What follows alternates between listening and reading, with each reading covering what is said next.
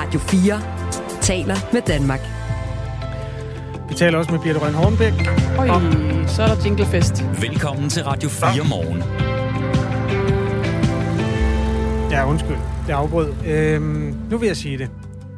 Birte Røn Hornbæk taler vi med øh, efter 8 år. For 40 år har hun altså forladt partiet Venstre. Vi kommer også til at tale om busser med nøgne mennesker på. Man har i Midtjylland nu fuldt trop, efter at man i store øh, hvad hedder det, øhm, hovedstadsregionen har haft øh, forbud i to år mod billeder af reklamer, øh, øh billeder og reklamer fra, fra stripklubber og øh, reklamer for sexlegetøj og det her voksenunivers. Det har man sagt nej tak til for to og et halvt år siden. I Midtjylland er det først sket øh, for nylig, og beslutningen bliver modtaget blandet. Vi har talt med en mand, der var stærkt utilfreds med det. Vi skal også øh, komme øh, omkring, hvad vi nu øh, kan samle her til morgen af forskere, der vil tale med os om den overdødelighed, som præger øh, hele Europa og også Danmark. Det var altså et, et tal, som er, ser ret voldsomt ud. 62.000 mennesker, der døde i Danmark sidste år. Det er omkring 5.000 mere end normalen. Men vi er her i dag nu. Øh, alle os, der hører, og alle os, der laver Radio 4 morgen. Jeg hedder Kasper Harbo. Jeg hedder Anne Philipsen, og vi starter med øh, Ny Borgerlige. Radio 4 taler med Danmark. For når formand Pernille Vermund forlader posten som formand for Nye Borgerlige, så er det et svækket parti, der kommer til at stå tilbage. Måske er det endda også et lukningstruet parti. Sådan lyder i hvert fald dommen fra en lang række kilder tæt på partiet, som øh, har talt med TV2 om sagen. Og øh, også her på Radio 4 har vi været i kontakt med flere tidligere medlemmer af partiet, der faktisk deler den opfattelse. Og øh, en af dem skal vi øh, tale med nu. Godmorgen, Niels Peter Ravn. Godmorgen. Forhenværende medlem af Nye Borgerlige og nuværende medlem af borgerrepræsentationen i København for det konservative Folkeparti.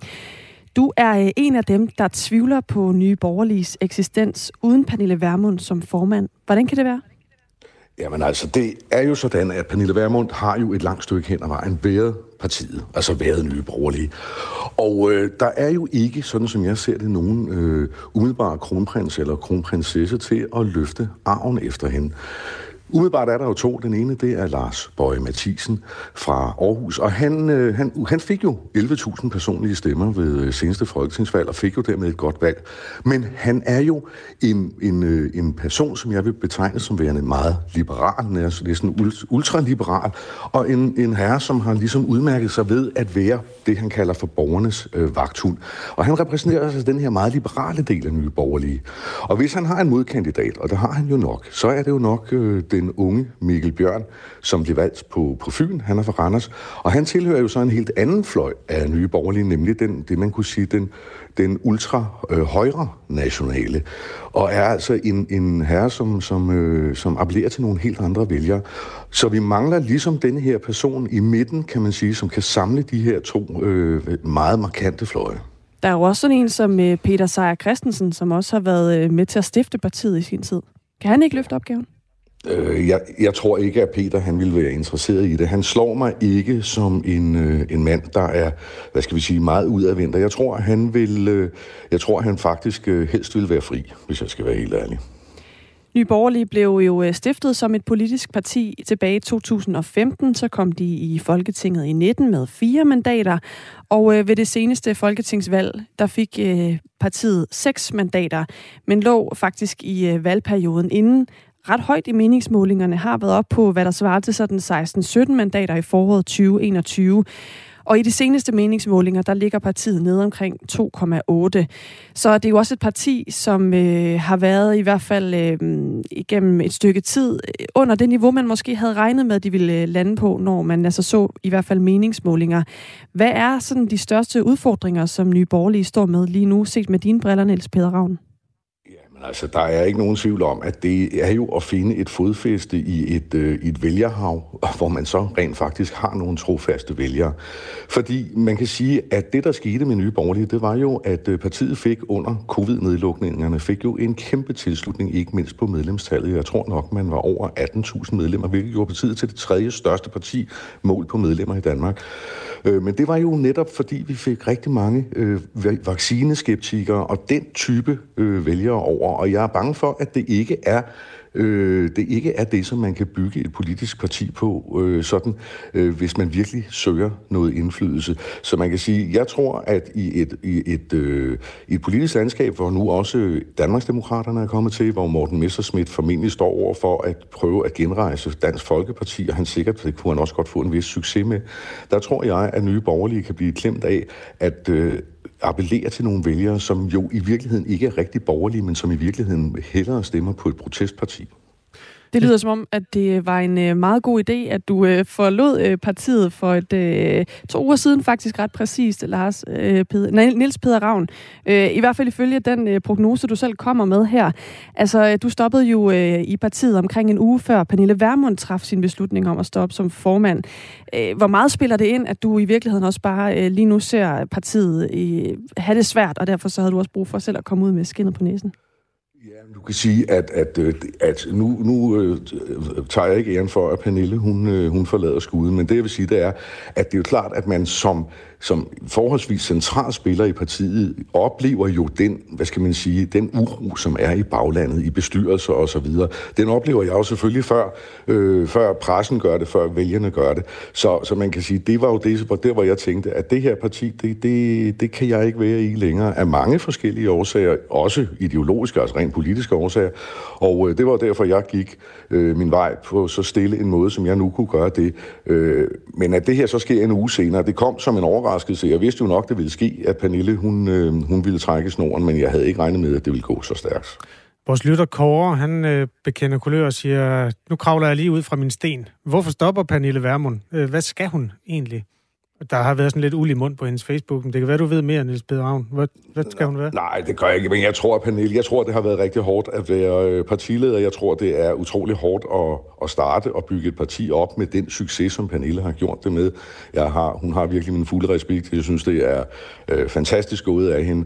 Men jeg tror også, at når man så står tilbage med det resultat efter folketingsvalget, som nye borgerlige gjorde, der tror jeg simpelthen, at man tænker, nej, det her, det bliver altså en, øh, en lang dags rejse mod nat, hvis vi igen sidder som et øh, parti uden nogen egentlig indflydelse i, øh, i et, øh, et folketing, som det ser ud nu.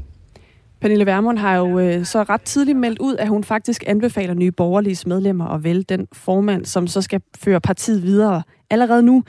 Øh, og det er sådan øh, 28. Januar, at partiets hovedbestyrelse skal mødes og beslutte, om man vil indkalde til et ekstraordinært landsmøde, så man hurtigst muligt kan vælge en ny formand, eller om man vil vente til øh, næste års møde, som ligger i oktober, så der er jo et stykke tid til. Daniel skriver ind på sms'en, Lars Bøje vil sagtens kunne trække partiet op. Konkurrenterne vil altid skyde på de andre, eller sparke de andre for at fremme sig selv. Og nye borgerlige skal nok køre videre uden Pernille. Skriver altså øh, Daniel ind på sms'en.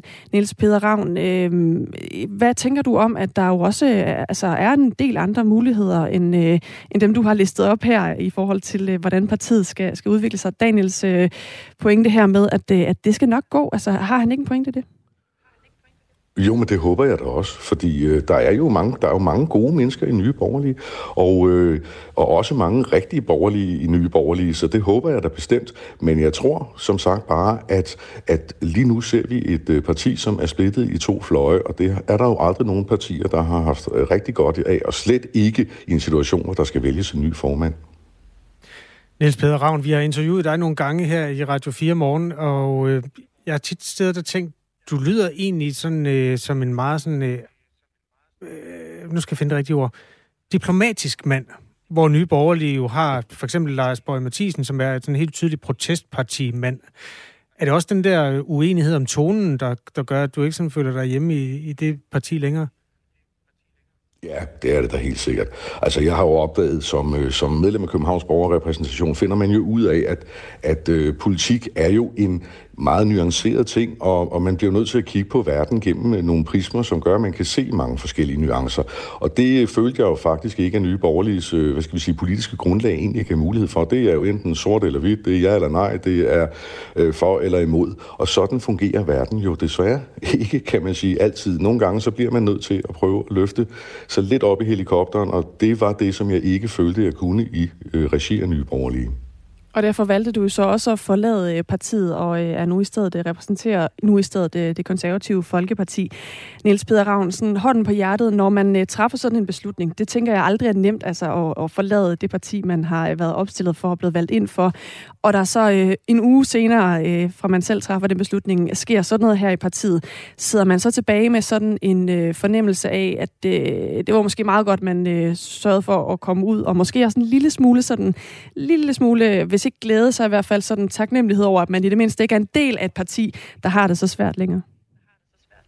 Det er klart, at øh, det sidste, det har du fuldstændig ret i. Men jeg vil ikke sige, at jeg er skadefro på nogen måde. Jeg kender jo rigtig mange gode mennesker i, i Nye Borgerlige, og jeg har jo haft et rigtig godt samarbejde med vores øh, lokalbestyrelser og, og de vælgere, som er i København. Så, så på den måde gør det selvfølgelig ondt på mig at, øh, at se, hvordan det går i øjeblikket. Så jeg vil ikke sige, at jeg er skadefro, og man skal huske, at den beslutning, jeg træffede, den har jo været lang tid undervejs. Tak fordi du var med her, Niels Peder Ravn. Tak fordi jeg måtte. Som altså er øh, medlem af borgerrepræsentationen i København for konservativ. Lidt senere på morgen, der skal vi tale med lokalformanden for Nye Borgerlige i Åben Rå, Allan Frank. Han mener overhovedet ikke, at der er grund til bekymring for partiets øh, fremtid, og det skal vi selvfølgelig øh, tale med ham om. Han er med sådan cirka 7 minutter over 8. Overskud på Radio 4 med Sofie Østergaard hjælper dig med at få mest muligt ud af dine penge. Så er det her tidspunkt måske også lige præcis her, hvor vi så lige skal gå igennem vores forsikringer, vores lån. Kom i gang med at investere i aktier eller få gode råd til, hvordan du lægger dine lån om. Altså prøv lige at gøre det, og så prøv lige at se, hvor mange penge man rent faktisk skal spare. Find Overskud som podcast i vores app og lyt med tirsdag kl. 13. Radio 4 taler med Danmark. Radio 4 taler med Danmark. Generalsekretæren i øh, Dansk Røde Kors, Anders Lade Karl, han er øh, en mand, der tit er i verdens brandpunkter kvæg sit arbejde. Og øh, for nylig, der kom han hjem fra sit fjerde besøg i Ukraine, efter krigen brød ud. Indtil videre, så er han øh, heldigvis sluppet helskinnet gennem de her besøg. I hvert fald næsten. Du får lige et billede her. Hold da ferie. Han ja. har simpelthen fået sådan en turban og et blåt øje. Ja, han har fået øh, både sting og ja, sådan et øh, sæbeøje. Og så viklet hovedet ind i gasebind. Det er simpelthen det, jeg mener med turban. Præcis. Øhm, han skriver så øh, på øh, Facebook, Jeg er hjemme igen fra mit fjerde besøg i landet siden februar sidste år. Jeg var tættere på frontlinjen den her gang øh, i det sydøstlige Ukraine end nogensinde før, og man kunne virkelig mærke, at krigshandlingerne var tæt på, skriver han blandt andet. Så skrev han også, øh, i Ukraine, der bevægede vi os frem med pandelamper på mørke og isglatte veje. Men det var først, da jeg landede i København, at regn og mørke fik mig til at snuble og smadre panden i brostenene. Så det er altså øhm, på de københavnske veje, at han øh, endte på de her 14 sting og et sæbøj.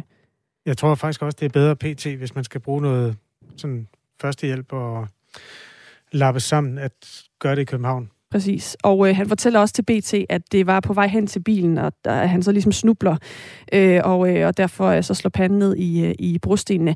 Og det er jo virkelig øh, ubehageligt, og det ser virkelig også ud til at have gjort ondt, men der er også bare noget meget sådan tykobrask over det der med, at man kommer fra et krigsområde, ikke? og man, altså, man kender det også godt lidt nogle gange uden øvrig sammenligning, hvor man har øh, skulle overkomme et eller andet, en kæmpe stor forhindring i sit liv, og man tænker, åh, oh, det var godt, jeg kom øh, ud af det, mm. med øh, sådan øh, det hele i behold, og så er det sådan lige bagefter, der sker et eller andet, som egentlig skulle være ufarligt, ikke? Ja, farerne lurer alle steder. Ja, det må præcis. være den lærer.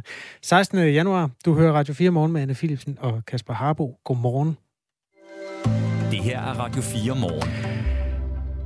Hun repræsenterede Venstre i Folketinget i 28 år, og hun har været medlem af partiet siden 1975. Men nu har Birte Røn Hornbæk meldt sig ud af Venstre. Det gør hun, fordi Venstre er med i en regering, der vil fjerne store bededag. Godmorgen, Birte Røn Hornbæk. Godmorgen. Tidligere minister for flygtninge, indvandrere og integration og kirkeminister. Og ja, nu altså også ikke mindst, ja. ikke, i den her sammenhæng øh, måske meget væsentligt. Hvad ja. er det med den store bededag, der er så vigtig for dig? Øh, det er jo flere ting. Altså, det er jo et indgreb i friheden øh, på flere områder. Det er et indgreb, som jeg synes er meget uliberalt i øh, arbejdsmarkedsparters øh, frie ret til løn og altså forhandling om løn og vilkår. Og så er det jo et øh, indgreb i folkekirkens frihed, og dermed øh, forrykker det forholdet mellem stat og kirke, øh, efter min mening jo i en udemokratisk retning, da, da jeg jo vægter som liberal meget højt, at borgerne har åndsfrihed, og at staten holder fingrene væk fra kirkernes indre anlægner. Øhm, jeg forstår godt principperne, men nu stiller jeg måske et spørgsmål, der så i den sammenhæng kan lyde lidt dumt, men Store Bededag har jo været sådan lidt en rodet helligdag, som er banket sammen med nogle andre gamle helligdage, sådan lidt et kompromis fra gamle dage. Den har jo ikke samme betydning som for eksempel juleaften øh, i ret mange menneskers liv. Hvorfor er den så vigtig for dig, lige præcis den det, dag? Den, den, det har, har slet ikke noget med det at gøre. Altså, det har noget at gøre med det, jeg siger, at uh, man griber ind i arbejdsmarkedets parters uh, frihed, og man griber ind i kirkens frihed, og dermed i borgernes åndsfrihed. Øh, så er det så blevet stor bededag, men det kunne have været noget andet. Så det er principperne for mig, det er ikke stor bededag. Afskaffelsen af store bededag vil ifølge Finansministeriet give staten omkring 3,2 milliarder kroner mere hver år.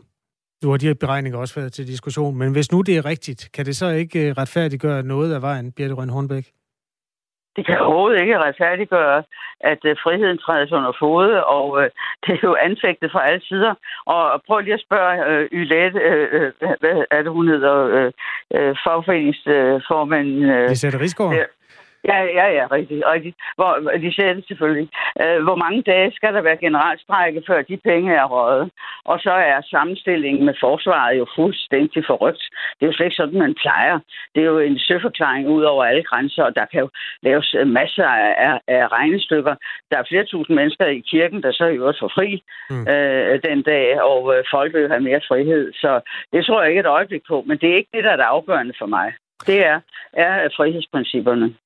Det skal jeg nok spørge hende om næste gang, hun er med i Radio 4 morgen, Lisette Rigsgaard, øh, formand for øh, Ja, ja fordi de penge der er, er jo hurtigt et op, men i øvrigt har økonomer jo, jo påvist, at der er masser af andre penge, dels øh, i kassen, øh, og dels øh, frigør man midler med, med øh, besparelser. Mm. Øh, så så det, det, er en, det er en helt ny fasong at gøre det på, derfor for, øh, mener jeg en dårlig undskyldning. Og så er det helt rejsesfuldt, at Danmarks parlamentariske parti, der kæmpede for parlamentarismen, nu siger, at hvis ikke oppositionen retter ind, så får de overhovedet ikke lov at være med i forsvarsforlig. Altså, jeg ved ikke, hvad det er for noget. Det er jo en helt ny statsskik.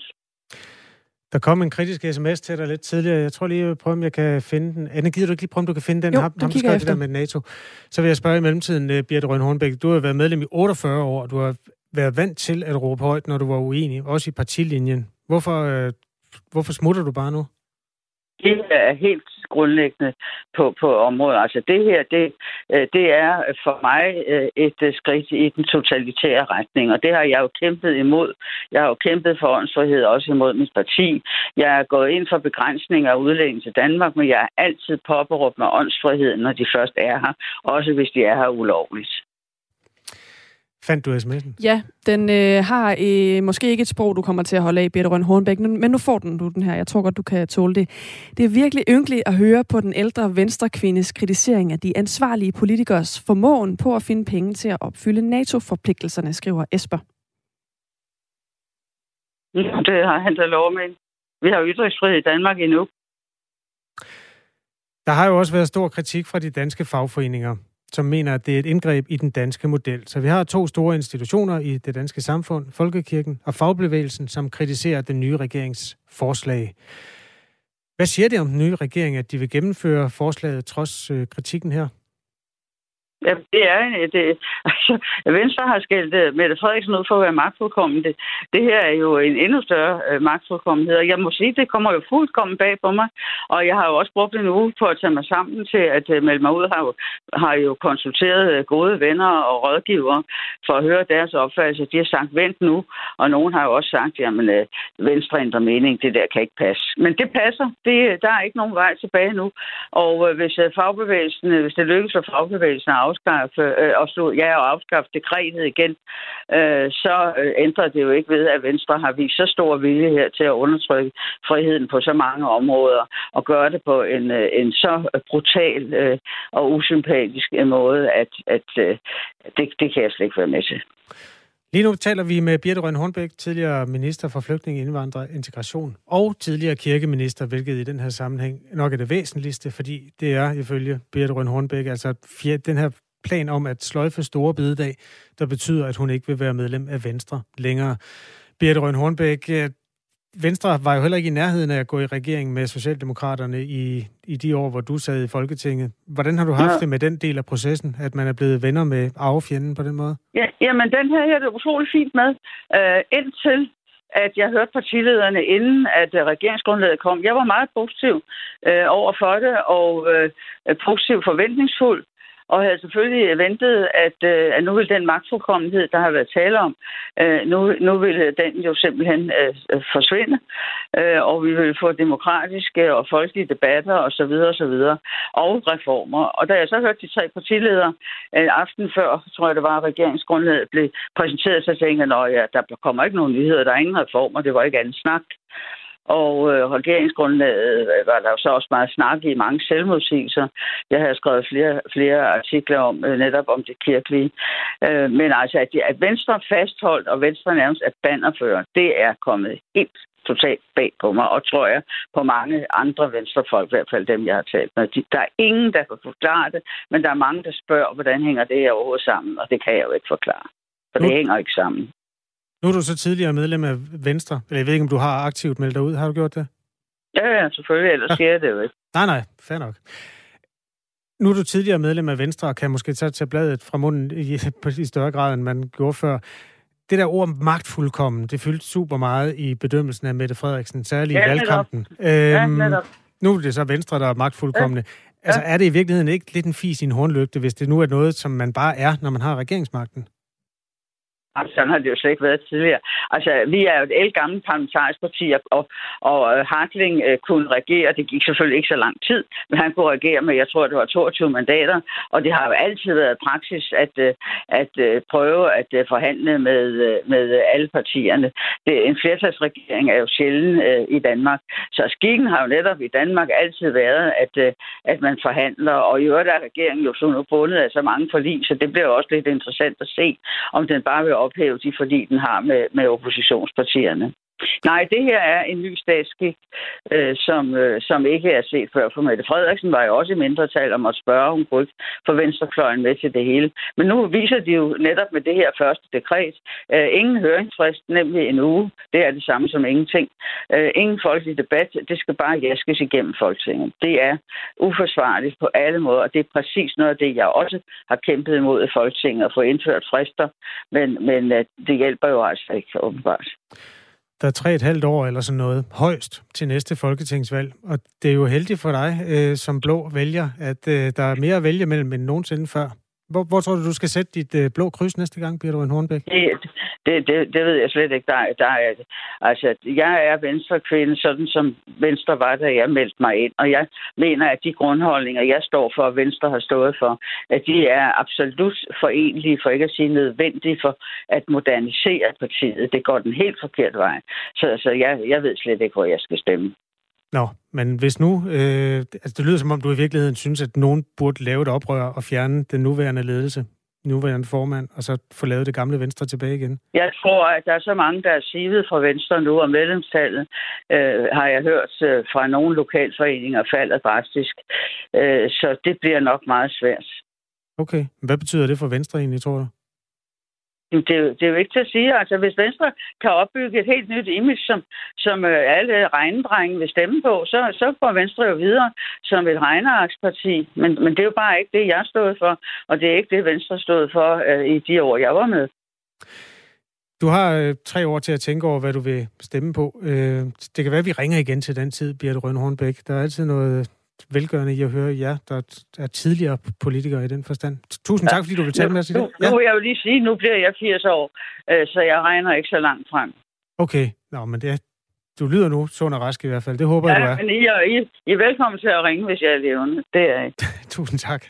Ja. Øh, god dag til dig, Birte Røn Hornbæk, nu tidligere medlem af Venstre, altså i anledning af øh, hele Storbededagsskandalen, nu altså tidligere medlem af Venstre.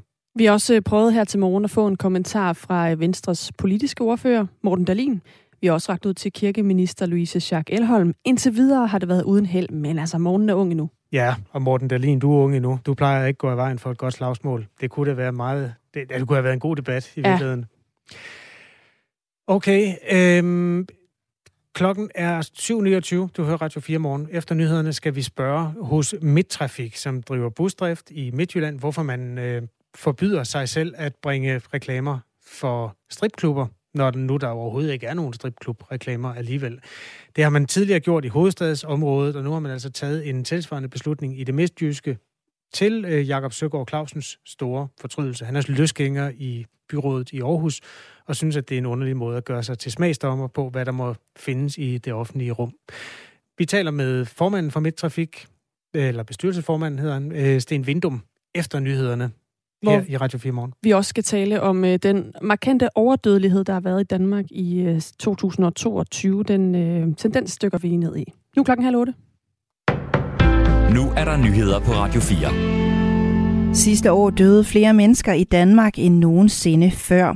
Statens Serum Institut har registreret 62.133 dødsfald, og det overgår det hidtidige rekordår med mere end 2.000. I slutningen af 2022 var Danmark ramt af tre samtidige bølger af corona, influenza og RS-virus, og det er en del af forklaringen, det siger Bolette Søborg, der er overlæge og sektionsleder for infektionsepidemiologi på Statens Serum Institut. Samtidig så kan immuniteten i befolkningen have lidt skade af de store nedlukninger, der betyder, at vi havde kontakt med færre mennesker end normalt. Det mener blandt andre professor Christian Kanstrup Holm fra Aarhus Universitet, der forsker i luftvejsinfektioner. Det er en overdødelighed, som man nærmest ikke ser i Sverige her. Så selvom man skal selvfølgelig være passe en lille smule på med at overkonkludere, så kan man sige, det det land, der lukkede mindst ned, ser ud at de er blandt dem, der har mindst problemer op den her øgede overdødelighed. Statens Serum Institut og Danmarks Statistik har hver sin opgørelse af årlige dødsfald. Det skyldes blandt andet, at dødsfald i udlandet bliver registreret forskelligt, men begge opgørelser viser samme overdødelighed for 2022, nemlig 8,9 procent over gennemsnittet af de forudgående seks år. Omkring to tredjedele af al ny formue, som er blevet skabt i verden på to år, er tilfaldet verdens 1% rigeste. Så lyder en af konklusionerne i en ny rapport fra organisationen Oxfam IBIS. Det er en dansk ulandsorganisation, der arbejder for at bekæmpe ulighed i verden. Og tallene springer i øjnene på generalsekretær i Oxfam IBIS, Lars Kok den krise, vi har haft de sidste tre år med pandemien og nu inflationskrisen, øh, den har betydet en meget stærk vækst i den ekstreme rigdom for de allerrigeste. Samtidig har der for første gang i 25 år været en stigning i antallet af personer, som lever i ekstrem fattigdom, ifølge Lars Kok. Han opsummerer det som om, at statens svar på coronakrisen mange steder har været at give penge til de rigeste.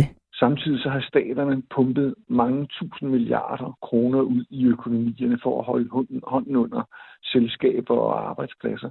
Og de penge, de har pumpet aktierne op, som i høj grad bliver ejet af de rigeste. Det vil sige, at statens svar har været at give penge til de rigeste.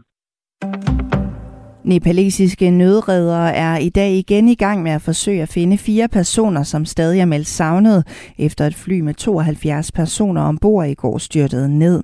Ifølge en embedsmand er 68 lige blevet fundet, men de arbejder fortsat på at få dem alle bjerget.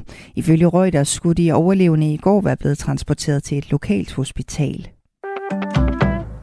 Herrelandsholdet i håndbold vandt i aftes 36-21 over Bahrain ved VM og er dermed sikker på at gå videre fra det indledende gruppespil. Og det er en præstation, som anfører Niklas Landin er stolt af. Det var en øh, bundsolid og fokuseret kamp øh, fra vores side, hvor vi egentlig efter fem minutters tid øh, fik vist Bahrain, at der var, ikke, der var simpelthen ikke noget at komme efter.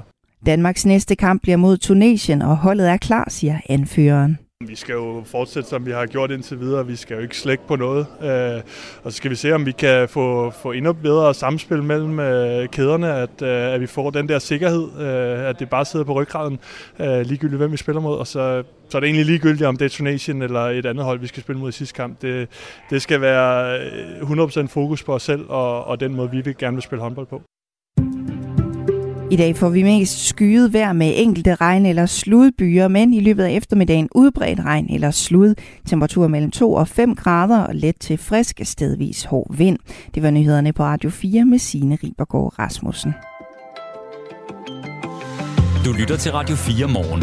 Husk, du kan skrive en sms til os på 1424.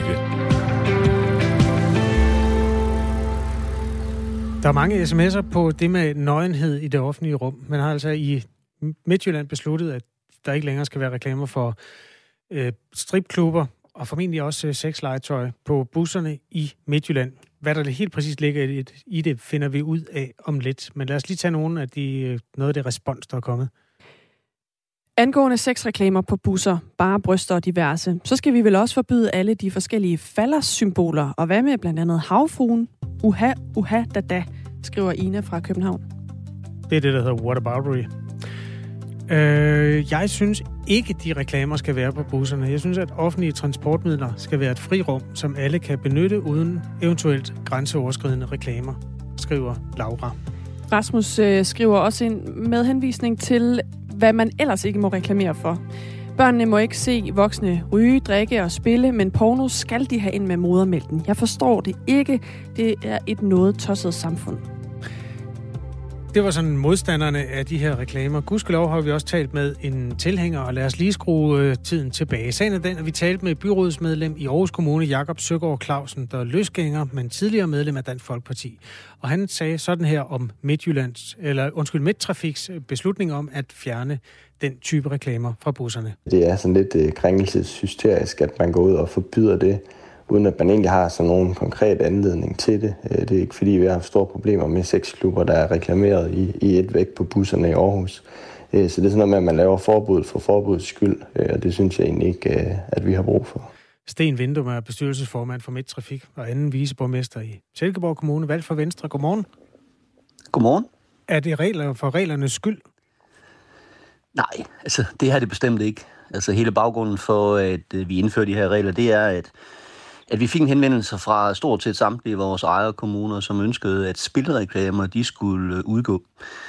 Og i den forbindelse, jamen, så valgte vi lige sådan at revurdere, om der var andre ting, som, som vi også gerne ville have væk fra, fra vores reklamer. Og øh, der havde vi fået øh, nogle henvendelser i forhold til, til det, der hedder nøgenhed, at det var man ked af.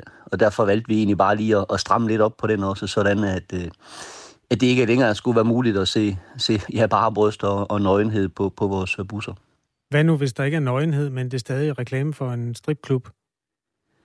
Jamen, så vil det være sådan, at det er vores jurister, som, øh, som øh, vurderer det. Øh, der kan selvfølgelig sagtens være tilfælde, hvor det heller ikke vil være muligt, men nu nævner jeg selv sådan noget som, som sexlegetøj og, og vores egen nabo i midtrafik, det er sindfuldt. Altså, det ser jeg faktisk egentlig som er ganske harmløst, men igen, altså, det er noget, vores jurister de skal vurdere så vil jeg sige, at det her det er ikke det store problem. Altså, der findes, som I også selv siger, øh, ikke ret mange af den her type reklamer. Så det er ikke sådan, at det økonomisk har de store øh, betydning for os, at, at det her ikke længere er muligt. Det vil også være sådan, at øh, vi selvfølgelig vil evaluere på det her. Hvis vi bliver lagt ned af henvendelser fra brancheorganisationer og andre, jamen, så vil vi selvfølgelig revurdere på det. Det er også sådan, at øh, vi har lagt det frem foran vores ejere på et repræsentantskabsmøde, der var bare bred enighed om, at øh, det her det er vejen, vi skal gå. Og så er vi egentlig ikke mere, øh, hvad hedder sådan noget, dogmatiske, end at, øh, jamen, øh, jeg tror også, vi er til at snakke med. Det eneste sted, vi ikke er til at snakke med, det handler omkring spilreklamer, for det har været meget, meget et, et stærkt princip fra vores ejere, det vil man ikke have. Det er også en meget større sag. Det, de her øh, stripklubreklamer gav for to og et halvt år siden 13 klager i hovedstadsområdet, hvor Movia er det selskab, der driver den kollektive bustrafik. Og der valgte man simpelthen at tage den her beslutning, som I nu har copy-pastet to og et halvt år senere. Altså på det tidspunkt havde man rent faktisk nogle reklamer, man forholdt sig til, fordi der var et problem. Der var mennesker, der klagede. Det, det virker sådan, nu bliver der brugt ordet smagsdommeri. Øh, er det smagsdommeri, synes du? Nej, det synes jeg ikke, det er, men altså, det kan jeg jo egentlig godt forstå, at der er nogen, der synes, øh, fordi man kan også godt sige, hvad bliver det næste så? Men, men altså, det er simpelthen, fordi vi har også fået klager i, øh, i midtrafik. Det skal ikke være nogen hemmelighed, at vi har været nogle af de large. Altså, det er rigtigt, at Movia har været øh, strammere, end, end vi har, og vi kommer bag efter dem. Så jeg synes egentlig bare, at det her det er sådan ret tidig omhu, og, og vi ønsker egentlig ikke at være smagsdommere. Øh, og jeg tror egentlig, der er flere, som øh, er glade for, at øh, de ikke længere skal se det her på busserne, end folk, som egentlig går og irriterer sig over noget, de ikke længere kan se. Men jeg, jeg er mere bekymret for, hvis nu brancheorganisationer og virksomheder sådan i det hele taget begynder at føle sig, I bruger selv ordet øh, krænket, jamen så, øh, så må vi selvfølgelig kigge på det igen, men øh, det har vi faktisk overhovedet ikke oplevet. Lige nu her i Radio 4 Morgen er altså Sten Vindum, der er bestyrelsesformand for Midt Trafik og anden viceborgmester i Silkeborg Kommune. En venstremand, som øh, står på mål for beslutningen om, at øh, man hos Midt Trafik ikke længere vil have reklamer for øh, ja, seksuelt indhold i bred forstand. Øh, den debat var for år tilbage også op at vende i bestyrelserne hos Sydtrafik og Fynbus. Her kom man dog frem til, at det var et forbud, man ikke ønskede at lave. Midtrafik står ikke alene med at forbyde nøgenhed. Danmarks største trafikselskab, Movia, der dækker hele Sjælland og Lolland Falster, har siden årsskiftet 2021 kørt efter samme regler. Dengang forklarede de hos Movia, at formålet var at begrænse negative pressesager om reklamer på busserne, hvor Movias image lider skade. Negative reklamesager er nemlig ressourcekrævende for trafikselskabet og annoncørerne, ligesom negativ øh, omtale devaluerer busreklamemarkedet. Øhm, har det også fyldt noget for jer, at jeres busser som, og jeres trafikselskab bliver mindre værd, hvis det øh, bliver devalueret af negativ omtale? Nej, jeg synes måske, det var nogle meget, meget store og lange ord, du, du bruger i den der sammenhæng. Altså, den, det, der har vi slet ikke været ude af den der vej. Men det er jo klart, at negativ omtale og, øh, og borgere og brugere, som øh, synes, at, øh, at det ikke er passende, jamen dem har vi fået nogle henvendelser på. Og... Fortæl lidt mere om de mennesker der, du har fået henvendelser på. Hvem, hvem, hvem var det? Jamen, det kan man jo ikke lige sige, hvem det er, men det er simpelthen øh, borgere og brugere i, øh, i, altså i Region Midtjylland, og nu nævner du selv, at man har fået 14 øh, henvendelser i Movia på et tidspunkt. Mm. Jeg kan ikke sætte tal på, hvor mange vi har fået, og, og jeg kan selvfølgelig heller ikke sige, hvem det er, men... Nej, men, men det behøver du heller ikke, men du kan måske sådan sige profilen på dem, altså hvad, hvor mange er der cirka, og hvad, hvad er det ved sådan, øh, essensen af de klager? Jamen, essensen er, at man synes, det er upassende. Øh, jeg kan jo ikke give en profil på, hvad det er for en borger, der ligesom synes, det er upassende, men jeg tror, man skal tænke på, at Hvilke at trafik de? dækker hele Region Midtjylland, og der er mange forskellige øh, mennesker, der bor i hele Region Midtjylland, altså lige ud fra Hvide Sande til, til Aarhus til, til Grenaa.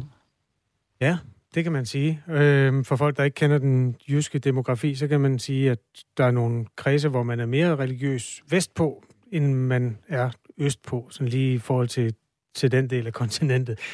Øh, ja, men jeg tror også, det er vigtigt her lige at sige, at, at det faktisk er samtlige vores ejerkommuner, som øh, bakker op om det her, har egentlig syntes, at det her det var okay. Og okay. så er det heller ikke mere bombastisk, end at hvis det så viser sig, at vi er gået et skridt for langt, så, så retter vi selvfølgelig op på det. Det tror jeg bare ikke på, at vi har. Og øh, vi følger egentlig bare i fodsporene på, hvad nogle andre også har gjort. Hvad var det for en type reklamer, de her mennesker reagerede på? Nu siger du, at der ikke har været nogen stripklubs reklamer, så det kan jo ikke være dem. Hvad var det, der vagte deres øh, utilfredshed? Ja, det er blandt andet, blandt andet øh, nøgne bryster. Øh, og det øh, kan være i, i forskellige sammenhænge. Det kunne for eksempel være i sammenhæng, sammenhængen øh, plastikkirurgi. Stripklubber og andre ting. Jeg siger bare, at det er ikke dem, der har fyldt særlig meget, og derfor er det ikke noget, der er et økonomisk problem for os at sige, at vi ikke vil det her. Der har også været øh, øh for både stripklubber og andre ting tidligere, men det har været den der nøgenhed, som man synes øh, har været upassende. Gælder det så også fremover for eksempel nøgenhed fra plastikkirurger, der siger, kom og få sådan nogle bryster som dem på billedet? Ja, det vil jeg umiddelbart vurdere, at det gør. Men det gælder ikke, øh, hvad skal man sige, plastikkirurger, altså som fortæller om deres produkter, men bare altså uden at vise nogle billeder. Okay. Hvor mange mennesker skal klage, bare sådan øh, principielt, for at noget er et problem? Ved du hvad, det kan man simpelthen ikke sætte et tal på. Øh, og jeg tror faktisk heller ikke, vi har taget den her sag op, hvis ikke vi i forvejen var i gang med at, at revurdere vores, øh, vores øh, øh ja, regler for det. Øh, det vi faktisk allermest optaget af, det er egentlig, hvad vores ejere siger. Altså, hvad siger kommunerne, og hvad siger regionen? Og, øh, og fra deres side, der synes de også, det var passende, at vi, øh, vi regulerede på det her. Nu sagde du for lidt siden, at du tænkte sådan noget som sexlegetøj. Jeres nærmeste nabo er firmaet Sinful, som er blevet en øh, ja, en meget succesfuld koncern inden for sexlegetøj. Og det synes du ikke er forkert. Hvordan nåede du frem til det rationale? Nå, men det er fordi, at det her det går egentlig mest i forhold til altså nøgenhed, bare bryster og lignende. Jeg kan heller ikke sige, at der kan sagtens være nogle øh, reklamer fra Sindful, hvor man siger, at ah, det, det er grænseoverskridende for nogen, men altså igen, så vil jeg bare sige, at det vil være vores, øh, vores jurister, som vurderer det. Jeg tror faktisk, uden jeg sådan kan garantere det jo selvfølgelig, jeg tror måske egentlig, at vi prøver at skabe et problem her, som, som faktisk ikke er ret stort. Altså ved at sige, at det er problematisk, at de bliver fjernet, eller hvad Nej, jeg tror, ja, jeg tror, den gode løsgænger øh, fra Aarhus Byråd måske prøver at piske en stemning op, som jeg ikke er helt sikker på, at øh, er der. Øh, I hvert fald er vores ejere øh, fuldstændig enige om, at det her det er den rigtige vej at gå, og, og, og det gør vi så. Og så vil jeg bare jo sige, at jeg er anderledes end at, igen, for at gentage mig selv, altså hvis det her viser sig at være et kæmpe problem, og bliver lagt ned af henvendelser fra brancheorganisationer, så kigger vi selvfølgelig på det. Tak fordi du var med, Sten Vindum. Selv tak. Bestyrelsesformand for Midtrafik. Hvis der er mange, der synes, det er en dårlig beslutning at fjerne stripklub-reklamerne, så skriv for himlens skyld til os. Så kan det være, at øh, de vender tilbage. Han er jo altså lydhør for gode argumenter, bestyrelsesformanden, øh, som du hørte for lidt siden. Man kan sende sin sms til 1424. Lige nu der er klokken kvart i otte. Taler med Danmark.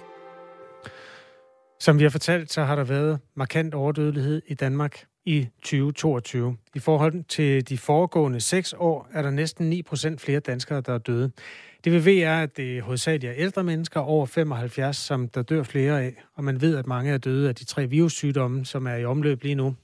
RS-virus, influenza og corona.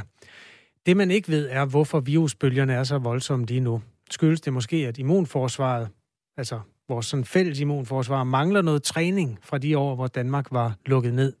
Det mener Christian Kanstrup Holm, der er professor ved Aarhus Universitet og forsker i lungeinfektioner. En overdødelighed, vi ser ikke bare i Danmark, øh, men også i resten af Europa, øh, især i Frankrig og Tyskland og, og så videre. Øh, men det er en overdødelighed, som man nærmest ikke ser øh, i Sverige her. Så selvom man skal selvfølgelig være passe en lille smule på med at overkonkludere, så kan man sige, det det land, der lukkede mindst ned, ser ud at de er blandt dem, der har mindst problemer med den her øgede overdødelighed. Det peger i flere retninger, som man kan diskutere. Uanset om det her så er nogens skyld, så er det jo i hvert fald væsentligt i forhold til, hvad man gør næste gang, der kommer sådan en virussygdom, som vi skal passe på. Så er væsentligt at kende omkostningerne af at lukke et samfund ned. Vi har selvfølgelig inviteret sundhedsminister Sofie Løde, som lige er landet i sin stol, og fik et øh, afslag der med begrundelsen, at det er en sundhedsvidenskabelig diskussion, hvor man vil lytte til eksperterne. Eksperterne i corona og andre virussygdomme, det er jo en, en skare, der ikke mener det samme øh, om alting, og derfor er det jo en fornøjelse at, spørge alle øh, øh, sammen på en gang. Og vi har fået en enorm bunke af afslag også til det. Jens Lundgren fra Rigshospitalet er med i ekspertgruppen, der rådgiver politikerne, vil ikke være med, fordi han synes, det er for tidligt at prøve at konkludere noget på de her høje tal endnu. Jeg har også spurgt øh, Lone Simonsen og Viggo Andreasen, der er ved Roskilde Universitet, som også hver især sagde nej tak. En anden markant forsker i immunforsvar og vacciner, Christine Stabel Ben fra Syddansk Universitet, har også stor interesse i det her felt med overdødelighed, men hun er bortrejst. Hun er i Afrika, så hun øh, har altså også takket nej. Hun ville vist ellers gerne. Jeg har også spurgt Hjerteforeningens forskningschef Gunnar Gislason, om der skulle være noget nyt i de tal, de opgørelser, man får på de kanter, som kan indikere, at øh, der er en eller anden sammenhæng enten til corona, eller til coronavacciner, eller nedluknings langtidsfølgevirkninger, eller sådan noget. Men der er altså ikke rigtig noget nyt endnu Problemet med de store statistikker fra sundhedsvæsenet, det er, at de kommer super langsomt glidende. Så, så vidt forskerne. Så er der jo så det politiske spor. Det er jo også øh, politikerne, som i sin tid har været med til at beslutte, at man skulle lukke landet ned, og i det hele taget, hvordan man skulle håndtere coronasituationen, coronakrisen. Mm. Der ved jeg, at øh, Socialdemokratiets sundhedsordfører Flemming Møller Mortensen har afslået invitationen til at være med her til morgen. Han skrev, det ikke var muligt for ham at være med. Så har vi selvfølgelig spurgt, hvis ikke det er muligt her til morgen, hvornår vil du så kommentere de aktuelle tal? Det har han ikke svaret på. Lars Bøge Mathisen fra Nye Borgerlige, han ville faktisk gerne. Ham talte jeg med i begyndelsen af sidste uge, og han har jo rejst lidt rundt med den der, det, det syn på de danske nedlukninger versus de, den svenske måde at håndtere begyndelsen af pandemien på med total åbenhed. Øhm, og han har normalt rigtig gerne vil øh, stille op i de her diskussioner. Men så kom krigen i Nyborg, ja. hvor man jo skal have ny formand. Og er det, var det siden tirsdag eller sådan noget? Ja, det var i tirsdags. Det blev meldt ud. Ja, og siden da, der har han simpelthen bare sænket sin telefon ned i en cisterne. Og det er ikke kun mig, der har ringet til ham. Det er jo hele medie Danmark, der vil vide, om han skal være ny formand for Nye Borgerlige. Så derfor gik han lige pludselig under radaren. Det var, list, det var faktisk en skam. Ja.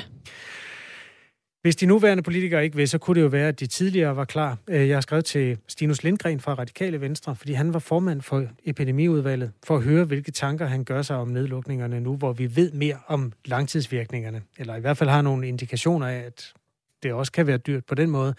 Han har sagt i et program på øh, stationen Den Uafhængige, at han fortryder skolelukningerne. Så vidt jeg forstår, så handler det mere om de unge menneskers vandtrivsel, der fulgte af det her. Men det kunne jo være interessant at høre, hvad han tænker om sagen nu, hvor overdødeligheden er så høj. Han arbejder jo faktisk inden for øh, branchen, så han er jo meget interesseret i sundhed og medicinalindustri i bred forstand. Han har ikke øh, svar, jeg ved ikke, om han har set min mail, men jeg har skrevet den. Heldigvis, så ja. er der nogen, der gerne vil være med.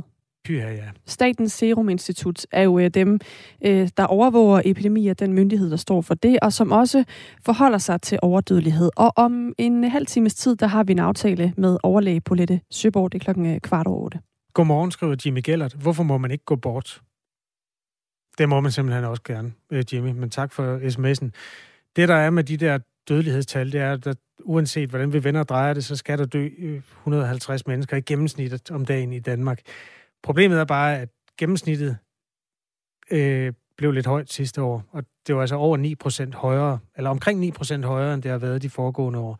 Så der er et eller andet, der ikke er, som det plejer at være. Vi prøver at finde ud af, hvad det er. Om en halv time. Tak for sms'en, den er sendt på 1424. Radio 4 taler med Danmark. Det danske forsvar står endnu en gang over for kritik. Den her gang der kommer kritikken fra Folketingets statsrevisorer, som har undersøgt Forsvarsministeriet, da det stod klart, at det, der hedder Herrens første brigade, ikke som lovet vil blive klar inden 1. januar 2024. I kort form så handler kritikken om, at Forsvarsministeriet har store problemer med planlægning og styring af de milliarder af kroner, som de øh, seneste år er blevet tilført det danske forsvar, og derfor så kan Danmark ikke leve op til NATO's krav. Særdal Benli er øh, statsrevisor fra øh, SF. Godmorgen. Hvad er det øh, for en helt konkret kritik, I kommer med øh, mod Forsvarsministeriet her? Jamen, jeg kan ikke på nuværende tidspunkt sige noget om kritikniveauet, fordi vi øh, i statsreviserkollegiet først har møde her senere øh, og har et pressemøde kl. 14. Men altså, de to beretninger, der jeg kan se i pressen allerede refererer til, øh, er kritiske, og det handler jo meget om øh, den økonomiske styring øh, øh, og overblikket øh, i Forsvarsministeriets område. Øh, Øh, og det, det er set i forhold til, som du også øh, i din indledning sagde, det handler jo meget om de forlismidler, der blev tilført området. Øh, og det er, det er der, kritikken er. Øh, og de to beretninger er kritiske, og det er det, vi skal forholde os til i statsreviserkollegiet her klokken øh, her, her, her til formiddag, og har et pressemøde herom øh, senere i dag. Jeg sætter lige lidt fakta på øh, den her sag. Altså herrens første brigade skulle efter planen opbygges fra øh, 2018 til 23. Det blev der afsat 4,4 milliarder kroner til at gøre. Og øh, første brigaden her er kendt som herrens knytnæve. Den skal kunne bidrage til NATO-missioner og til at rykke hurtigt ud.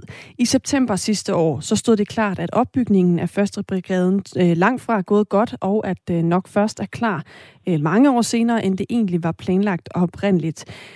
Serdal Benli, som øh, statsrevisor, så står du jo for også at være med til at overvåge, at danskernes skattekroner bliver forvaltet effektivt. De penge, som Forsvarsministeriet har fået her, altså 4,4 milliarder kroner, er de forvaltet øh, fornuftigt og effektivt, synes du? Der er jo ingen tvivl om, at, øh, at, at de mål, der var sat øh, fra Folketingets side, øh, ikke, ikke er opnået. Det må man jo konstatere. Øh, Øh, og det er jo selvfølgelig kritisk, og det er jo derfor, at vi også kommer til jer senere i dag øh, drøfte det her i, øh, i kollegiet. Øh, og, der er også, altså, og det her, den, her, øh, den her anmodning, altså den, de her to beretninger, er jo også kommet i stand, fordi at statsrevisorerne tilbage i starten af 22 øh, øh, kunne konstatere, at, at, at øh, de forlismidler, der var blevet tilført området, ikke helt øh, var blevet øh, brugt efter hensigten, eller i hvert fald øh, blevet, øh, øh de mål var jo gennemført, og det er jo sådan set derfor, vi har forfulgt det her, og står i dag med, med to beretninger, som også øh, viser sig at være kritiske i, i forhold til området. Forsvaret har øh, en, en vigtig rolle, er en vigtig samfundsinstitution, og særligt i disse tider. Og derfor håber vi da også, at, at det her kan være med til øh, de to nye beretninger kan være med til øhm, på en lang bane, at øh, forsvarsministeriets område får bedre styr på økonomi, og få skabt den gennemsigtighed og den, øh, det overblik, der, der er nødvendigt for, at, at man, man kan have øh, tillid til en så vigtig øh, institution i vores, i vores samfund. Er det noget nyt, at der er øh, udfordringer på det her område øh, hos Forsvarsministeriet? ikke hvad jeg kan læse mig frem til. Nu er jeg jo ret ny i kollegiet. Øh, ikke hvad jeg kan læse mig frem til. Så jeg kan forstå, at der, at der har været udfordringer, og det er også sådan set også at derfor, at, der, at den her anmodning i sin tid blev igangsat øh, af statsrevisorerne øh, og, og Rigsrevisionen. Øh, så, så på den måde øh, er det indtrykket, at, at, at, at den manglende styring og overblik øh, har desværre øh, været eksisterende i, i noget tid. Og hvad skal der så til, for at man kan rette op på det? Jamen det tænker jeg, at der skal jo økonomisk styring, og der skal skabes et, et overblik, og i sidste ende er det Folketinget og, og, og, og, og, og regeringen, der sådan set skal, skal gå ind og, og, og, og løfte det her og skabe øh, det, det grundlag, der, der øh, øh, eller tage handling på det her. Øh, så så, så, så det, det, det, det vil jeg trygt overlade til Folketinget og, og drøfte, hvordan, øh, hvordan der så kommer styr på den del af det. Vi kan i hvert fald konstatere, at at de midler, der er blevet bevilget, forlismidler, der er blevet tilført på området, ikke, øh, der kan vi konstatere, at der mangler, der mangler økonomisk øh, overblik og, og, og styring på området. Og det er altså derfor, at I hos øh, Folketingets statsrevisorer rejser kritik, øh, efter I har undersøgt Forsvarsministeriet. Ja. Og det kommer jo i en tid, hvor der er rigtig meget øh, snak om forsvaret, også at der skal gives flere midler til det. Også politisk er det virkelig noget, som fylder meget, og som også er et argument i rigtig mange sammenhænge i øjeblikket. Samlet så skal forsvarets budget vokse med ekstra 18 milliarder frem mod 2030. Er du bekymret for, hvordan de penge bliver forvaltet i lyset af den kritik, I kommer med i dag? Jo, men der er jo ingen tvivl om, at, at, øh, at historikken øh, og den nuværende situation med betragtning, så, jamen, så er der jo selvfølgelig en bekymring.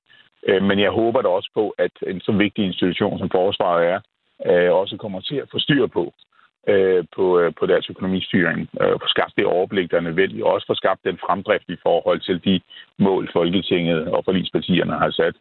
Øh, men i sidste ende tænker jeg, at den del af må, må, må, må Folketinget og, øh, og regeringen jo sådan set øh, øh, øh, tage sig af. Øh, men vi, vi, vi, vi kommer også til at følge det her. Selvfølgelig gør vi det. Det er jo sådan set det, der er vores mandat. Det der er vores oplæg som statsrevisorer. Øh, og det vi i hvert fald kan konstatere, det er, det er, det, det er kritisk. Og senere i dag, der kommer vi også melding på, på, på, på hvor kritikniveauet skal ligge i forhold til det her. Øh, men, men, men det er to kritiske beretninger, øh, som, som, som vi står med her. Tak fordi du ville øh, være med her, Sadal Benli. Jamen selv tak. Statsrevisor fra SF og øh, TV2 skriver, at forsvarsminister Jakob Ellemann Jensen han ikke vil kommentere Rigsrevisionens rapporter, før de bliver offentliggjort. Så det kan være, at han siger noget senere i dag. Godmorgen, du lytter til Radio 4 Morgen med Anne Philipsen og Kasper Harbo. Efter nyhederne skal vi blandt andet se, hvad der sker i Nye Borgerlige, efter at øh, Pernille Vermund har øh, bekendtgjort, at hun øh, ikke vil være formand ved, ved næste valg. Øhm, vi skal blandt andet tale med en lokal formand for Nye Borgerlige i Åben Rå Kommune, øh, hvor, som ser lyst på fremtiden, også lysere end mange af de andre, vi har talt med omkring det her parti. Så er der også et interview, som vi glæder os til at lave med Bolette Søborg, som er sektionsleder og overlæge ved Statens Serum Institut. En analyse af den overdødelighed, som har vist sig i Danmark. Der er jo altså 62.000 mennesker, som hvis liv sluttede sidste år i det her land. Det er 8-9 procent højere, end det plejer at være, og det kommer efter et år, hvor der også var overdødelighed. Så det er jo der er et eller andet usædvanligt i spil. Hvad det er, det prøver vi at øh, få svar på. Der er selvfølgelig mange, der skriver, at det må være vaccinerne. Det er for eksempel øh, Ralf, der skriver... Selvfølgelig vil... Nej, det er ikke ham. Han skriver... Øh, nu kan jeg ikke engang finde den. Jo, der var den. På grund af vaccinerne. Husk at få det med, i stedet for at I lukker øjnene for det. Myndighederne skjuler dette, fakta, og pressen dækker over det, skriver han. Og han har skrevet det samme øh, tre år i træk. Der er kun det at sige, at hvis man kunne afsløre, at noget var galt, så vil man gøre det. Altså, det er, man, det er jo drivkraften for journalister for himlens skyld. Altså, det, det, det vil vi altså gerne. Det, der er ingen af os, der bliver betalt for at dække over noget som helst. Jeg får, får i hvert fald ingen penge for det. Det gør jeg heller ikke, nej. Nej. Vi får penge for at lave journalistik, og øh, vi tager gerne imod inputs. For eksempel skriver Jon om vi skal spørge Bolette Søborg fra Statens Serum Institut, om hun har læst en given artikel øh, fra Science, der er publiceret den 22. december, som viser, at efter tredje stik, så øh, reagerer immunforsvaret med en forskydning af et antiinflammatorisk respons. Det skal vi nok lige øh, i hvert fald sende et link til hende, så hun kan opdatere sig på den del af det. Hvis ikke vi når det nu. Jeg ved, hun er ved at køre en færge lige nu, så det hele er lidt tæt. Men øhm, det er jo vigtigt, at forskerne også følger med i forskningen. Det tror jeg nu også, de gør. Bestemt. Det er den 20, der udspiller sig kvart over 8, og de inputs, vi har fået, de er kommet på 14.24. Det var bare det. Der vil vi gerne have inputs ind, så det er altså bare at øh, gribe telefonen og sende dem til øh, det nummer. Nu nærmer vi os, at klokken er øh, 8. Det betyder, at vi øh, giver ordet til Signe Ribergaard Rasmussen.